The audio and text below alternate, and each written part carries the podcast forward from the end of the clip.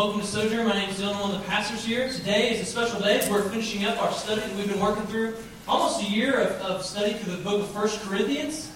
Um, and so when we, we get finished with the book, I feel like this is a, a big moment for our, our church as we've all together been surrounded by the, been surrounding the Word, trying to learn study it, not only on Sunday mornings, but also in groups.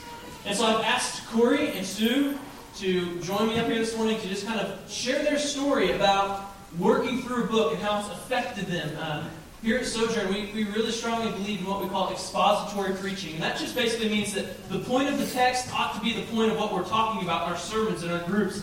And so that's what we do. We find that the, the easiest way to do that, maybe the best way, is to just work through the scripture, book by book and verse by verse. And so that's been our practice. There's, there's times we may do series. Uh, hopefully, we're still taking the, the point of the passage as the point of our sermons, but we just walk through Scripture together. And, and what's amazing is to see how the Word of God does exactly what it intends to do. It works and equips the saints for work. It, it encourages them, it challenges them, and it grows them. And so that's just what I want Corey and Sue to share about this morning. So I'm asking them to come share about their, their time through 1 Corinthians. So, how is working through this book as we have helped you guys?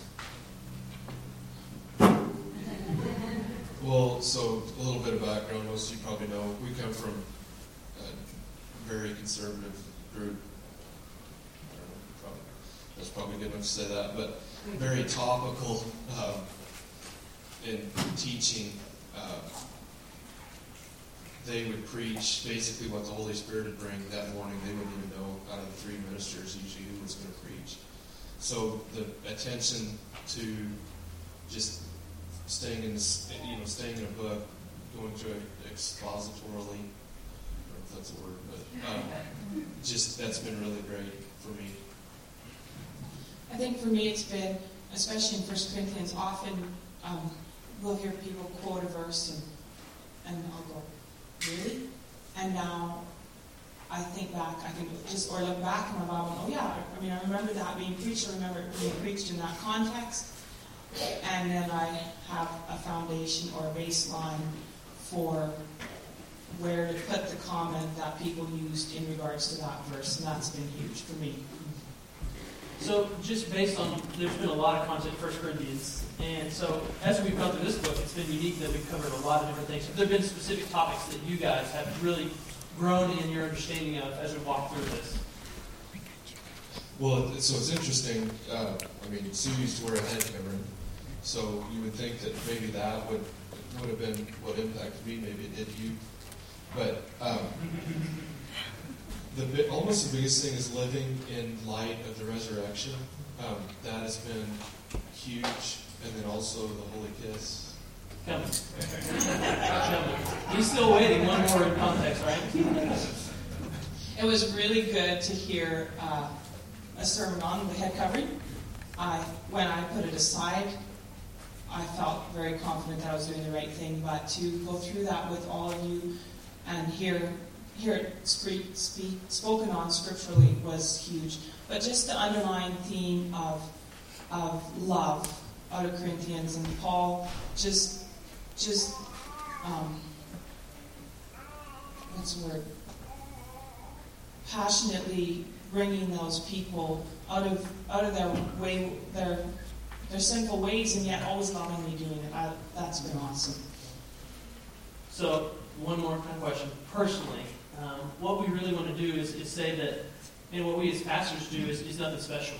We're just trying to open up the Word and try to see what does it say and how, how can we live it out. And so what we're hoping is that what we do on Sunday can actually be duplicated in, in your own personal Bible studies. How has that been able to, to happen through 1 Corinthians as we've gone through? It? So how have you been able to better study the Bible or 1 Corinthians in general based on us going through a book of the Bible? So what I see, I mean, Sue mentioned before is context. Um, I've been so used to all my life just like, you know, opening up my Bible and just looking at something and, oh, okay, yeah, well, I'll take that for the day. And just this verse. And, and there's a, if you, if you go verse by verse in the Bible, there's a lot of conflicting ways to look at things. And um, just to learn to learn how important context is and to look at you know look at hey, Paul was talking to Corinthians, you know, I, I just skipped through the first couple of chapters this morning. He's saying, like, I can't even talk to you as spiritual people. I'm talking to you as with milk. Well, so in that context, that makes a lot of difference on how he talks to us. Um, and as we move, you know, as, as our journeys, we move through that, how to deal with that. And then just, you know, just, I mean, kind of go, just not to take a verse, rather to study a passage. That's, that's what I've been trying to do. Yeah, to know the background of the, I mean, it, your, some of the first sermons about the actual history of the Corinthians, never heard that, totally new. I mean, that put the head covering, that put so much of that stuff into perspective that to, to actually understand who these people were, what they were doing, how they were living, and why Paul has spoken to them the way they did has completely shifted Corinthians for me. Well, thank you guys for sharing and being open and vulnerable with this. We can maybe practice the whole kiss later. We'll see how that we'll see how that turns out after this sermon. It's a dry pad on the ice. We'll, we'll, talk, tech, we'll talk technique after through the, through the text. Well, if you have a Bible, turn to 1 Corinthians chapter 16. We're, we're finishing up today, starting in verse 12 through the very end of, of 1 Corinthians chapter 16. And really did just want to highlight um, how First Corinthians and how working through the book can, can, be impactful for, for people's lives. And, and I'm just thankful for their openness to, to share those things. But many of you have those same kind of stories. And, and that's nothing, nothing that I have done. It's, it's something that God does through His Word. And this is something that He does all the time and, and is doing all over the globe. And so we're thankful for God's Word. We're thankful that we can come to it and be equipped by it. So 1 Corinthians 16 is, is where we'll be this morning as, as Paul closes out the, the, the letter to the Corinthian church. It's, it's, it's, often said that it's not how you start, how you finish that matters, and that the conclusions are really important, and what you put in the conclusion is what your people are going to remember. So if you're going to make a really great speech, you want to put something really powerful and impactful right at the very end, and you just send them out on the battlefield ready to go, like let them charge ahead. And we kind of saw that in chapter 15. We, I kind of felt like at the end of chapter 15, like this is the battle charge, let's be done with it. But Paul doesn't do that. Because Paul is, still has more to do here. So what Paul is doing in this closing is, is he's just closing out the letter, sure, but he's doing much more than that. Paul is still discipling us. He's still making these disciples in Corinthians in, in Corinth. And so even as he closes the letter, which is a, a routine thing, as he's written letters, you can write, you can see conclusions all through his letters that he's written in the scripture. This is routine, but it's not routine for Paul because every step of the way that he does in his closing is that he continues to teach, he continues to disciple, he continues to show them things. And it, even in this conclusion, we can see what Paul is, is trying to get for them. So he, he's kind of reiterating some of the things he's, he's already said. He wants them to act rightly. He's instructing them in how to do that. But he also wants them to value rightly. And even the things that Paul points out as things that these are important at the very end are things that he's saying. These are things that you as a church ought to value. So we have to act rightly. There's a, uh, instructions about that, but to value rightly. And then, of course, we, we can't miss from Paul over and over again in 1 Corinthians that he wants everything that they do to be done in love. And so he reiterates these at the very end of this letter.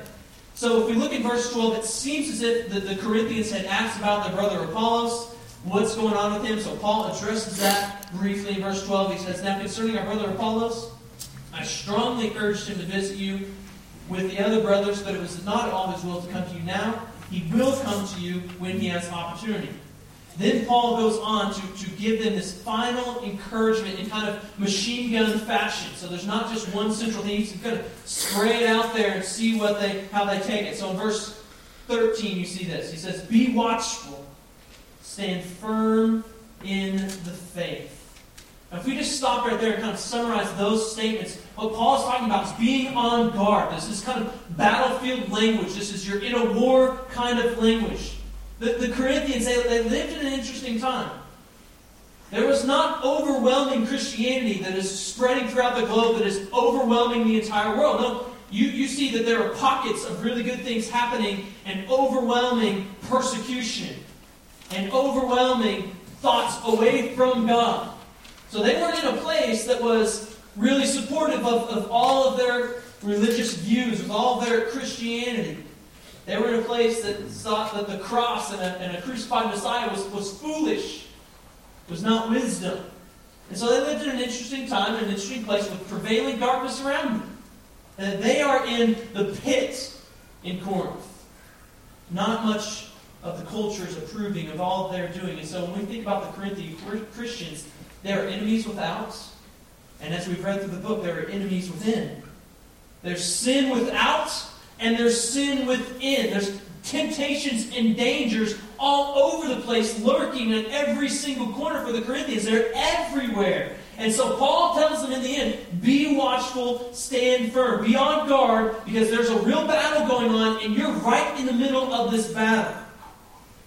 And I like what one author said about kind of being in the, mat, in the battle. He says, There's something about war that sharpens the senses. You hear a twig snap, or the rustling of leaves, and you're in attack mode.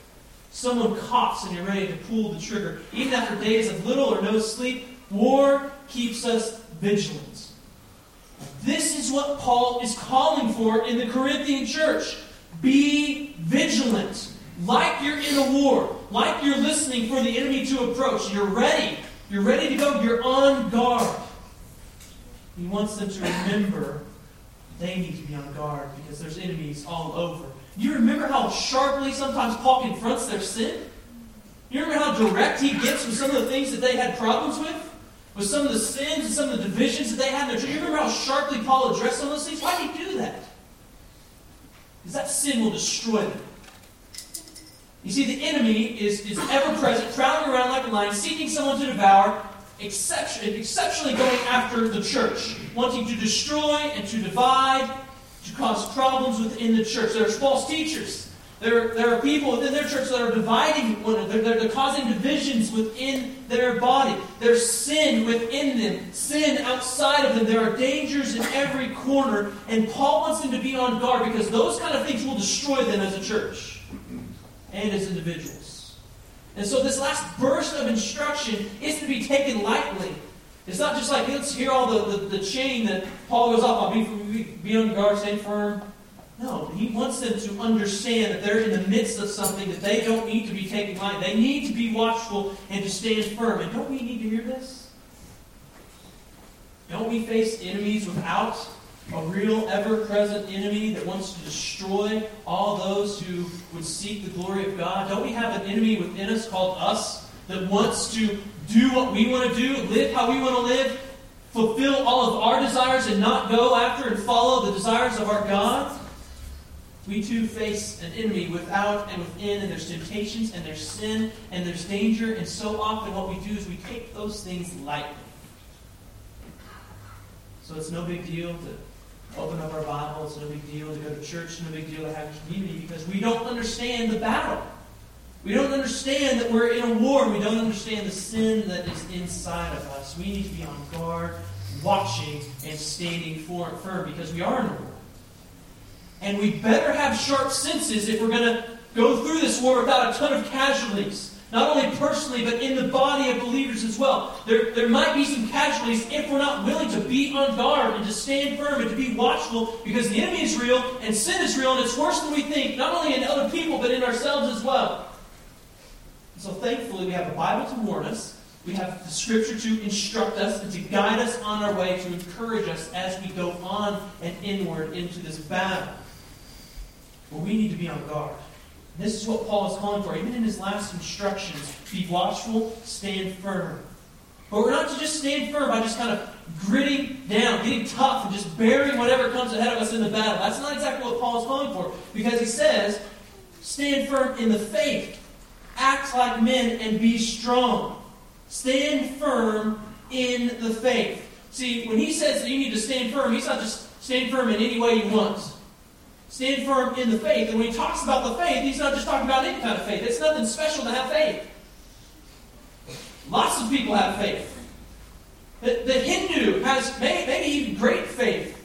The, the, the Muslim might have great faith. It's not a big deal to have faith, but when he says to stand firm in the faith, what I want, what I think he's bringing to our mind is two things the object and the content of that faith. And those things are crucial because lots of people, as I said, have faith. So when he says stand firm in the faith, he wants them to understand that this is specific kind of faith, that there's an object to this faith and there's a content to this faith. A lot of people have faith, and he wants something specific. The object matters. And it's clear if you've read through 1 Corinthians with us. The object of their faith, he wants them to turn their eyes upon Jesus. The object of their faith isn't something random out there, it's Christ himself. Him crucified, Him raised. He wants them to know that's the object of your faith. It ought to be set on Christ. We don't want you to just have great faith. We want you to have great faith in the right object, in the right direction, and that is in Christ Jesus. But also, and you say stand firm in the faith, that means that if, you if the object of your faith is Jesus, what's the content of your faith? What are you believing in? And the content is the gospel. Over and over and over again through this letter, he's reminded of that. In two, in chapter two, verse two, he said, "I decided to know nothing among you except Jesus Christ and Him crucified." That was for him a small way of saying, "Here's the content of your faith. It's Jesus Christ. That He was this Son of God, living this perfect life." But he didn't just come and live this great life, reign as king, and that was it. No, he came and he spoke and taught and lived in a way that was perfectly in obedience to his Father, and yet he was killed for it. And that is crucial to our faith, is that we have at the middle of it this Messiah who was crucified, who's taking in his own body the sins that people deserved, the sins that was we had committed, he was taking on himself so that we wouldn't have to face that kind of punishment. Christ and him crucified is the message of the gospel that he wants them to know. He said it again in, in chapter 15. 15 chapters in, he's talked about a lot of things, and he wants to be reminded of this that Christ died for our sins in accordance with the Scripture, that he was buried, and he was raised on the third day in accordance with the Scripture. Summary of the gospel that Christ came and he died he was buried, and that he was raised. Crucial elements to our faith. So let's just not stand firm in any kind of faith. Let's make sure that our faith is in the right object. Let no one stand firm in any kind of faith that isn't in, rooted in and centered upon Jesus Christ and whose content isn't the gospel.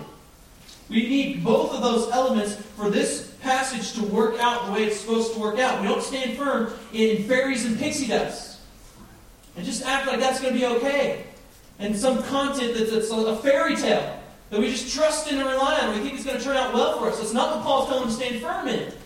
People can do that. He wants them to stand firm in the right faith with the right object and the right content. So he says, stand firm in faith. Act like men and be strong. So he's continuing this machine gun fire. This is a call for, for courage, a call for, for standing up, for holding your ground, for knowing that there's no retreat in the midst of this battle.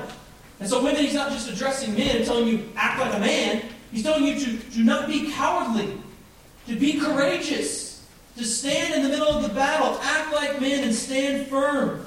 Be strong. It's all these battle type languages. And no surprise from Paul, he ends kind of this machine gun fire in 14. Let all that you do be done in love. And we think through all that Paul has addressed, this can address every single one of them. All the divisions, if they weren't to seek their own desires and they were to do everything in love, there may not be so many divisions. It addresses that. Their attitude, maybe even a, a very negative attitude toward Paul. This acting in love would address that. Their lawsuits that they're having among one another. Acting in love would, would, would address that. Their mistreatment of the weak. Their, their marriages that they want to leave or, or get out of for some reason. Their selfish desires to eat idol meat just because they want to their, their, their own discrimination when they come together around the Lord's table between the poor and the weak, their failure to practice gifts rightly. All of those things that we've talked about can be addressed by that verse in 14. Let all that you do be done in love. There will never be a time when believers don't need to be reminded that all that they do needs to be done in love. It doesn't happen. This is why Timothy gets this letter. And Paul says, let everything be done in love. It's the same idea that you, this is the, the charge. Do it in love. And Paul wants to reiterate that as he concludes out this letter. that all you do be done in love. But what else? What else is Paul doing with the last kind of ink of this letter? What's he, what is he driving the Corinthians toward? This is kind of a, a tough passage because there, is this random bunch of stuff that he's kind of driving at, but I think that he's, he's showing us how to value the right things even as a church. So if we look at verses 15 through 18, he's, he's holding up the example of one of the people's from their one of the one person from their church. He says in verse 15, I urge you, brothers, you know that the household of Stephanas were the first converts in Achaia, and that they have devoted themselves to the service of the saints. Be subject to such as these, and to every fellow worker and laborer. I rejoice at the coming of Stephanas and Fortunatus and Achaicus, because they have lived, they have made up for your absence, for they refreshed my spirit as well as yours. Give recognition to such men. Now, now Paul points out Stephanas' life, how he devoted himself to the service of the saints. Now, what do we know about Stephanas? Is he a pastor? Is he a deacon? Is he a leader within the church? Does he have some sort of leadership role that he's fulfilling? And, and the answer is, is that he, he's no one. He's nobody. he's anybody. The, the, the, the role that he's playing isn't important. What's important to Paul is his selfless service to the saints. He could have been a pastor. He could have been a deacon. He might not have been any of those, but he's holding him up as a model because of his selfless service of the saints. He's a worker. He's a laborer. He cares about what's going on within this body. And so here we have this, this model for us from Stephanas. Normal guy. We have no idea what his title was. We have no idea what his role was. Normal but he's giving himself to the good of others. You ever heard of someone who is giving himself for the good of others? That sounds like a Christ like person to me. And this is all Stephanas is doing. It's all the details we get about him here. But along with Stephanas, we get Fortunatus and Achaicus. And he says of them that they refreshed Paul as they refreshed the Corinthians. And so it wasn't as if they were going to Paul and they were this great encouragement, but back home, they were a real bear. No one wanted to deal with them. No, they, they refreshed the Corinthians. They could go to Paul and they could refresh him as well. They were encouragers. They were life givers. You know these kind of people. Some people can put wind in the sail, and some can take it out of the sail. Right? You, you're probably even thinking of pictures in your mind right now. You've known some of these people that can be refreshing and encouraging, that can give life, that can put wind in the sail, or you can suck it completely out of it. But what I want us to think about is that we're not talking about like Oscar the Grouch versus Elmo here. We're not talking about someone who's just really grumpy versus someone who's really bubbly and just always says something really nice. That's not what it means to give refreshment or to put wind in someone's sails. What I think that would mean is to speak the truth. With, with wisdom, you're speaking the truth in love. That's what gives refreshment. That's what encourages people. It's not that you're always happy all the time, 100% of the day. I don't think they came to Paul and said, Everything's great. Don't worry about the Corinthian church. They're doing fine. We're doing great too. Don't worry about that too. How are you doing? Like, I'm not sure that that's how the refreshment was. But they were able to give refreshment to Paul because they could speak truth in, they could love him, and they could go back the other direction as well. So, what does he say to do because of these men? In verse 16, he says, To be subject to such as these. They are to submit themselves to people in the sense that they are voluntarily yielding to them in love. Seeing their example, seeing their devotion, seeing their labor and work for the Lord and for the saints, they're to submit themselves to these people. It's a lot like as 1 Thessalonians 5 says this it says, Respect those who labor among you and are over you in the Lord, and admonish you, and esteem them very highly in love because of their work. It's a similar thing that he's saying here. And so he encourages not only to be, to be submissive to them, but in verse 18 he says, recognize such people. Give recognition to these kind of people. Just as he said in 1 Thessalonians, Paul, Paul wants them to submit to them, to recognize them, to value those kind of people. And so as he's closing out this letter, he, he's, he's working them toward a value system valuing the right things within the church, and they are to value the right kind of people. He wants to value, imitate, recognize the kind of people who give themselves and have given, devoted their lives to the service of the saints, who labor and work and refresh people who are in Christ. These are the people we are to value. These are the people we are to recognize. These are the people we are to submit to. And how does that line up with what the Corinthian church valued? What they valued, what the Corinthians in general often valued, was strength was power, influence. You had the right social status. This could be a major cause of their divisions that they had in the first couple chapters, is that there were people who, who had some status, who had some power, who had some money maybe, were causing problems because they're after their own agenda. They valued wisdom. Wisdom that didn't kind of line up with Christ and Him crucified. They valued things that the world valued. And Paul is, even in these last few verses, working and moving them to value the right things, not the powerful people, not their status, not the ones who are the most influential within the community, not the ones who have the most worldly wisdom, or even talk the best, speak the best, have the most wisdom come out of their mouth, but people who give themselves to ministry, people who give themselves to service. And there's, there's no doubt that there was kind of probably a celebrity culture then where people would attach themselves and had pride in attaching themselves to the right person. But it's not as if that's gone away and that our culture is completely different. We have this celebrity culture, and it's not just outside of the church either. But we think about just our, our culture in general. We have this celebrity culture that, that, that loves to know what a celebrity is doing. I, I don't understand it. We have this show, it's called Keeping Up with the Kardashians. Nothing happens. I'll give you, like, here's the update into the show. They don't do anything. And yet it's really, really popular because we have this, this craze. Like, what's this celebrity doing? We have this show called TMZ. I don't even know what that stands for, TMZ, where they just follow, they try to film athletes and celebrities of some sort doing something. Just anything. It doesn't even matter. And they'll put it on a show and they'll, they'll talk about it. This, these are real things. You look at the tabloids and like, this celebrity is going on a diet. Fantastic. Like, but those, it's, it's all the time. We have this obsession, this craze with what are these celebrities doing? And unfortunately, the church isn't immune to this. Sometimes it can reflect this. To where status, influence, and power matters more in the church than what it should. For the people who are recognized are the people that have some sort of influence within the community. Or maybe some big athletes. Or that have some sort of power or money so they can exert their influence on the church in the way that they seem right. And as Christians and as the church, what we need to do is reevaluate how we value things and how we value people. We value all because they're made in the image of God. But Paul says specifically here, you ought to value the people, you ought to recognize the people who devote themselves to the service of the saints. Those are the people who should be recognized. Those are the people you should submit to. Those are the people that you should give credit to when they're doing these things, imitate and follow. Not just someone who has some sort of status within your body. It doesn't matter if they have some sort of great social status in your community. They're the mayor of the town and they don't devote themselves to the work of the saints. Paul didn't say you need to recognize and submit to them.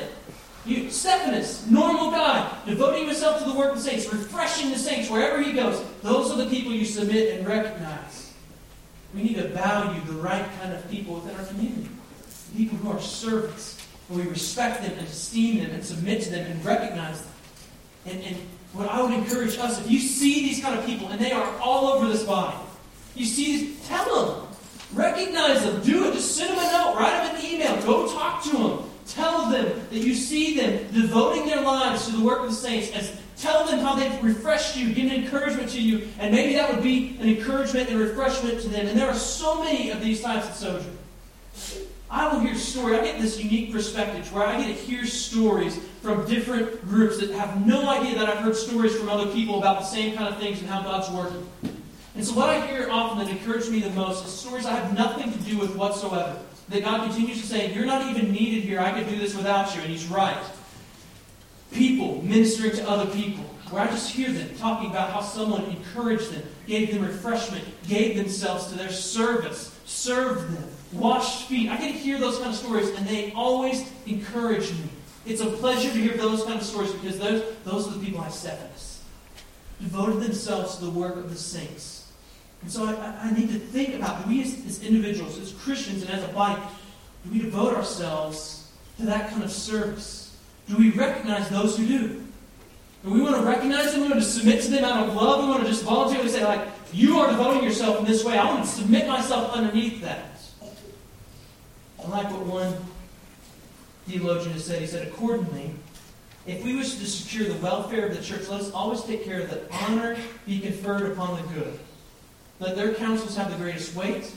Let others give way to them and allow themselves to be governed by their prudence.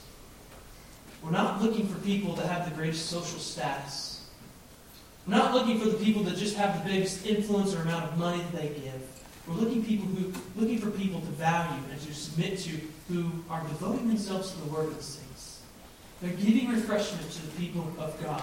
Those are the people we ought to value. That is the right value system within the church. And so you might think like, okay, I can think about some of those kind of people. And I would say, if you think about some of those kind of people, don't just sit back and say, let's just let them devote themselves to the work of the saints, and we'll just try to keep patting them on the back as they refresh us and as they refresh others. If you're not this, if you're not devoting yourself to the work of the saints, then, then I say find one of those people and, and start imitating them. That, that's what discipleship is. I think he's holding up Stephanas not just as a, hey, give recognition to this man, but also like, imitate him. This is what your church ought to look like. There would be way less division among you if you would devote yourselves to the work of the saints. If you would be a fellow laborer and worker, that you'd try to give refreshment to people in Christ. You ought to imitate these kind of people. And if you can't just like see them enough to imitate them, then, then go ask them. Say, please, can I just follow you around? Not in a creepy way. I want you to disciple me. That's what we're talking about. Like people follow Jesus and try to act. That's what we're to do. It's discipleship. So if you see these kind of people, you might need to go to them and ask, like, can you please disciple me? What does it look like to be a fellow laborer? What does it look like to devote myself to the service of the saints? And then follow in their example. These are the kind of people we ought to value and recognize in our midst. Not those who have the best social status in the world, but those who have done what God has called them to do, who have devoted themselves to the Word of God and living that out in their lives. That is the only thing he wants them to value. Even as he, he continues to teach his final greetings that he comes up with, he, he shows them what else they're value. If you look at verse 19, he says, The churches of Asia send you greetings. Aquila and Prisca, together with the church in their house, send you hearty greetings in the Lord. And all the brothers send you greetings. Now, in a subtle way, Paul is taking these Corinthians who could be a little bit likely to kind of narrow in on their situation. Partly because they have a lot of problems there, but also partly because they're just kind of selfish. They, they tend to think in Corinthian terms. And so what Paul's doing, even in some way, is lifting their gaze. You're part of something bigger than just right there. There's a bigger context that you need to look at, and a bigger perspective that there's to look at. There's a bigger family. And so when he, he, he talks about these other churches sending greetings, that ought to mean something to these Corinthians. This isn't just other people. These are other churches. This is family. And so when your family sends you greetings, it ought to mean something to you. Aquila and Prisca specifically came out of Corinth. These are brothers and sisters that they would have known personally, that were part of the work in Corinth. Former Corinthians, former friends that have gone somewhere else to support the work of ministry, to, to support it in financial ways, but also maybe even have a church in their house so that the, the gospel could be shared. These are the people that they're sending greetings, and, and they ought to value that. There ought to be something to that. This means something because this is the this is the family. Now, when I get emails in my inbox, there are a couple different things you can do. You can look at them and delete them right away, or you can actually look at them and care about them. So there's lots of junk mail that comes. Gone. Deleted, right? You, you react differently and respond differently to junk mail versus something that is sent to your inbox that now Google can do this all, all at once. It can mark it as important. It marks it as important based on lots of different things. But, but I respond differently and even read differently based on junk mail and important mail. I do different things because of the value of those things that are coming in. And, and this is greetings that are coming from other churches. It, it, it ought to matter. There are certain emails that I've kept for a long time, and I can tell you that none of them are ads. Not that important to me.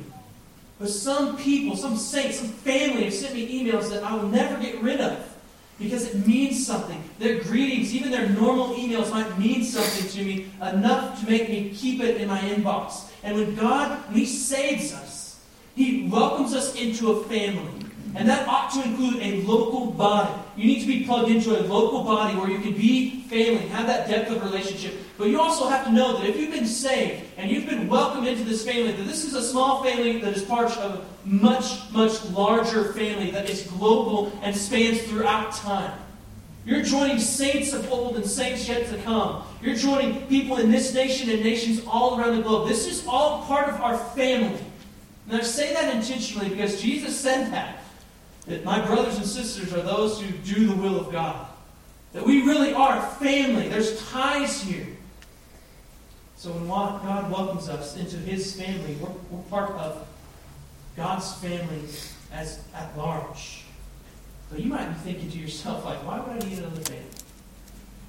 Families are dysfunctional. So maybe we have a local family but I'm not so high on doing another family because families are crazy. And you'd be right. They are dysfunctional.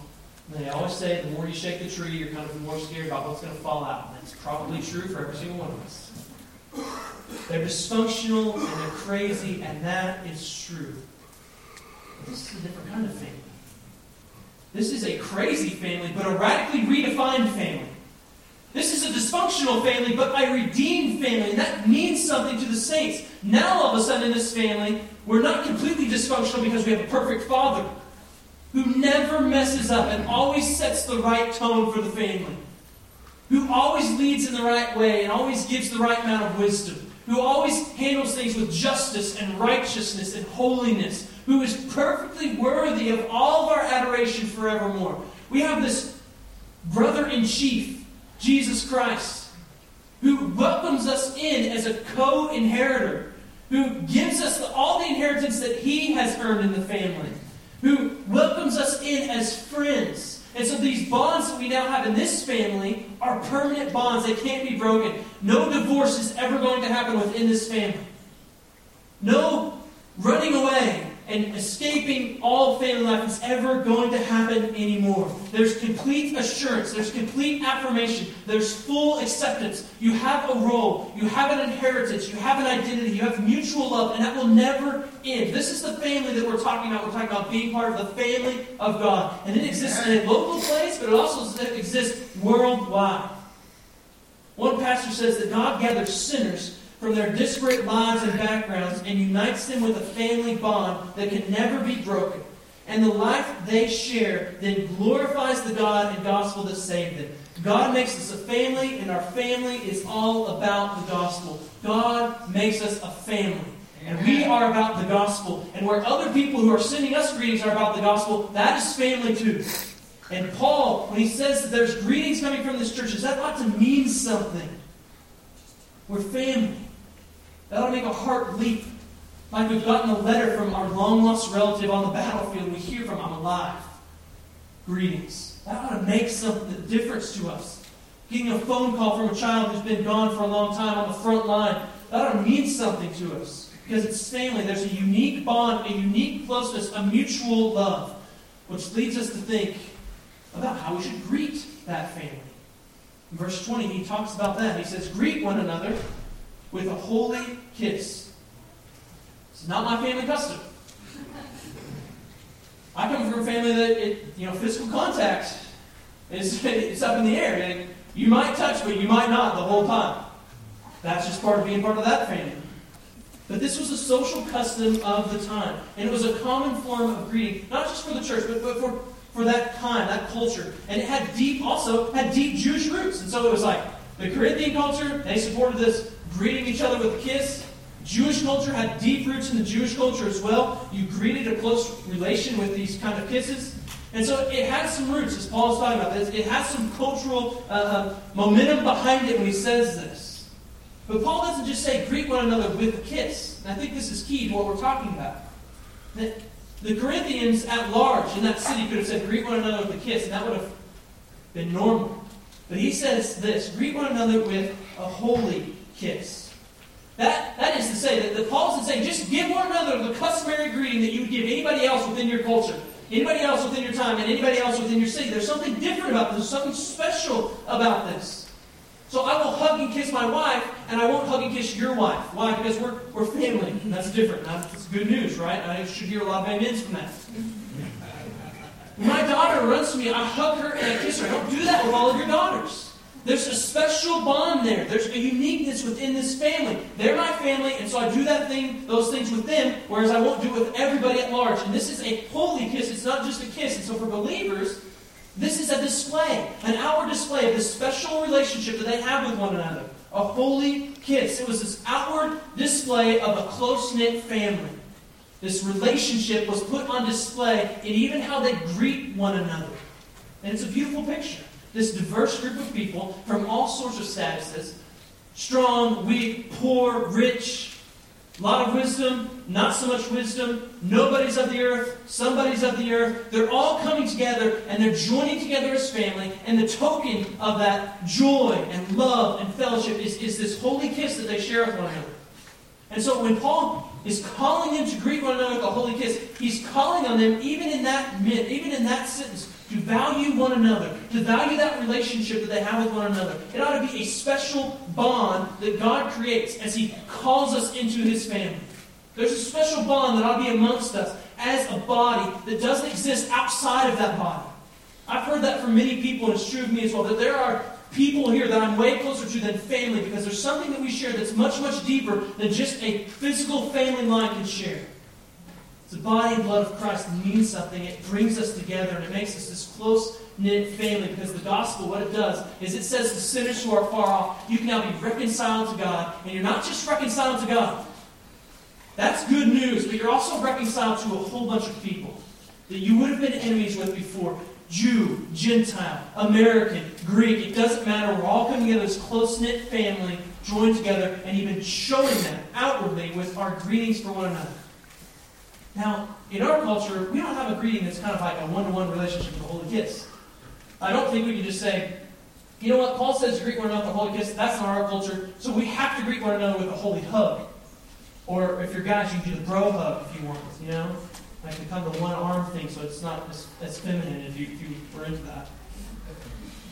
I don't think that that's exactly what he's talking about. I don't think he means like you need to have a handshake.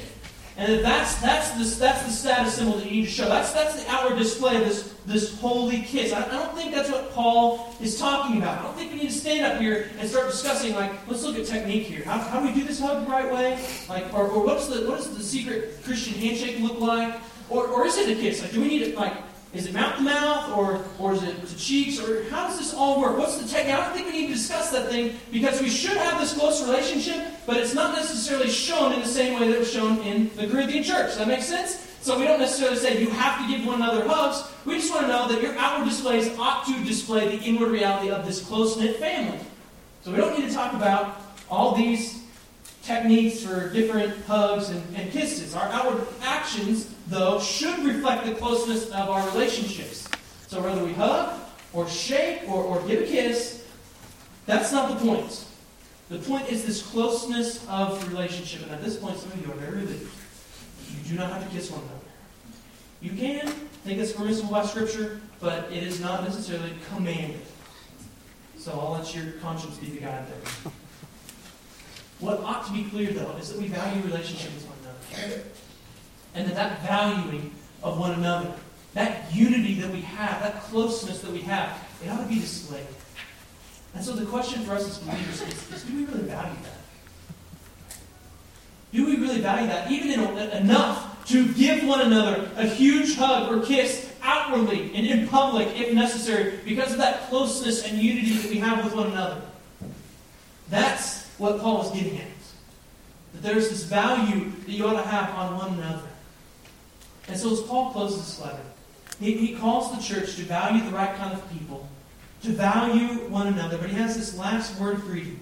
Starting in verse 21, he says this I, Paul, write this greeting with my own hand, which was just a, a way of kind of saying this is actually Paul writing. He would probably actually take up the pen. Other parts of the letter, he would probably just dictate to someone else who would write it down. Here, he's actually taking up the pen, sign it in Paul handwriting so they can know this is Paul's way of avoiding false uh, uh, people writing under his name. He says, If anyone has no love for the Lord, let him be accursed. Our Lord, come. The grace of the Lord Jesus be with you, and my love be with you all in Christ Jesus. So he offers this last warning. You see, you catch that? It's like Paul doesn't just give like happy, warm warnings as he ends this letter. He says in verse 22, if no one, if anyone has no love for the Lord, let him be accursed. And they're, they're thinking, yes, this is the hug we were wanting, Paul. Like, thank you for greeting us warmly. No, if anyone doesn't know the Lord, let him be accursed. That's very strong language. And Paul does not averse to strong language. He's willing to use strong language when it's necessary. He used that in Galatians. If you remember, he didn't just in the letter of strong. He, he started the letter with strong language in Galatians. He says, if anyone preaches the gospel other than the one I preach, if it's me, if it's an angel, whoever it is, let that person be accursed. And the same thing here. He, he cares strongly about these things. He doesn't want them to be cut off from God ultimately, but he says, if anyone doesn't love the Lord, they need to be cut off from the church. There's a problem here. Because the church is for the people who love God. Paul takes the gospel seriously, he takes the church seriously, and so divisions and false teachers, he calls those things out. He takes those things seriously, and I think that's what he's getting at here. If anyone has no love for the Lord within your midst, then let that person be cut off. I think Paul wants them to be saved. I don't think he's saying, let them just be done. But I think he understands that the church is for believers. And that unbelievers working in the midst of believers can cause all sorts of problems. We want unbelievers to come. We've talked about that. But are they are they family yet?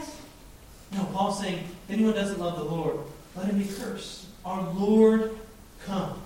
He takes these things seriously. But what does he want to leave them with? What are the last couple verses? It's kind of a familiar close when he says that the grace of the Lord Jesus be with you, and my love be with you all in Christ Jesus. Amen. So after all that he's said, after all the direct confrontation that he's had, out of all the topics that he's covered and all the different problems that he's addressed, out of all the things that they didn't even think about to bring up that he brings up, after all that, here's what Paul wants them to see. He wants them to read this entire letter, and likely they probably would have read this letter maybe in one, one gathering. He wants them in the end to be reminded of his love for them. He wants them to be reminded that all these things that he's spoken to them ought to be read in the light of his love for them as believers. Loved ones are those who will point out when you have food on your face, or if your zipper's undone, or if there's something that's just not right that needs to get corrected Loved ones are the ones that will do that. And they don't do it to say, gotcha, caught you with that stuff on your face. Now you look dumb, don't you? That's not why they do it. Why do they do it? Because they love. Because they care. There's something about being in close relationship where that you will point those things out in love, not just to get somebody. And Paul loved these Corinthians enough to rebuke them. Paul loved these Corinthians enough to address their divisions and say, stop it. Paul loved them enough to say, as, as Jay titled one of his sermons, quit being a baby. Right? He loved them enough to say those kind of things. He loved them enough to say things like, I watered and Apollos planted, but God gives the growth. don't worry about us, trust God. He loved them enough to say, you know what, you're saying something about the resurrection that's not true, and if you follow that line out, you're, you're cutting off the legs of our entire faith. He loved them enough to say, you know what, there's some women that are causing problems in how they're, uh, they're practicing their spiritual gifts. Let's address those kind of things. Let's go after those kind of things. He says there's some, there's some sexual immorality in your body that shouldn't be named among, among the Gentiles. We're going to talk about that. That shouldn't be happening here. Stop it. Paul loves them enough to rebuke them, say the things he's trying to get them to understand, but he's not trying to nail them. He's not trying to say, Gotcha, Corinthians. Look at all the, the dumb stuff that you've done. Look at all the problems that you're causing as, as Christians. You're, you're defaming the name of Christ. And he's not doing that to say gotcha. He's doing it because he loves them. He, he cares for them. He, he means it. And even at the end, he wants it to be remembered like, I love you guys. And I want my love to be with you in Christ Jesus. I want you to forget about these things. And isn't that how Jesus ministered?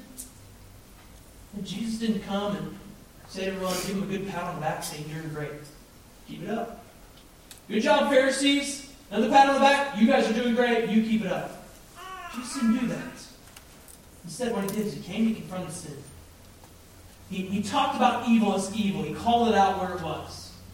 But he does it all in love. Jesus didn't stand for wickedness, but he did it because he loves. So as we think back on 1 Corinthians, let's not miss the hard stuff. Let's keep diving into those things and letting the Word of God as our mirror show out all of our flaws. But let's not miss the love either. Amen. We want to see the hard stuff. But Paul wants them to see that not only have I called you out of your sin, but I've loved you. I've loved you well. And so let's hear these final instructions. Let's value the right things and the right people. But let's not miss love.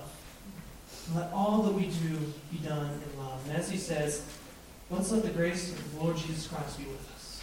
Let's pray together.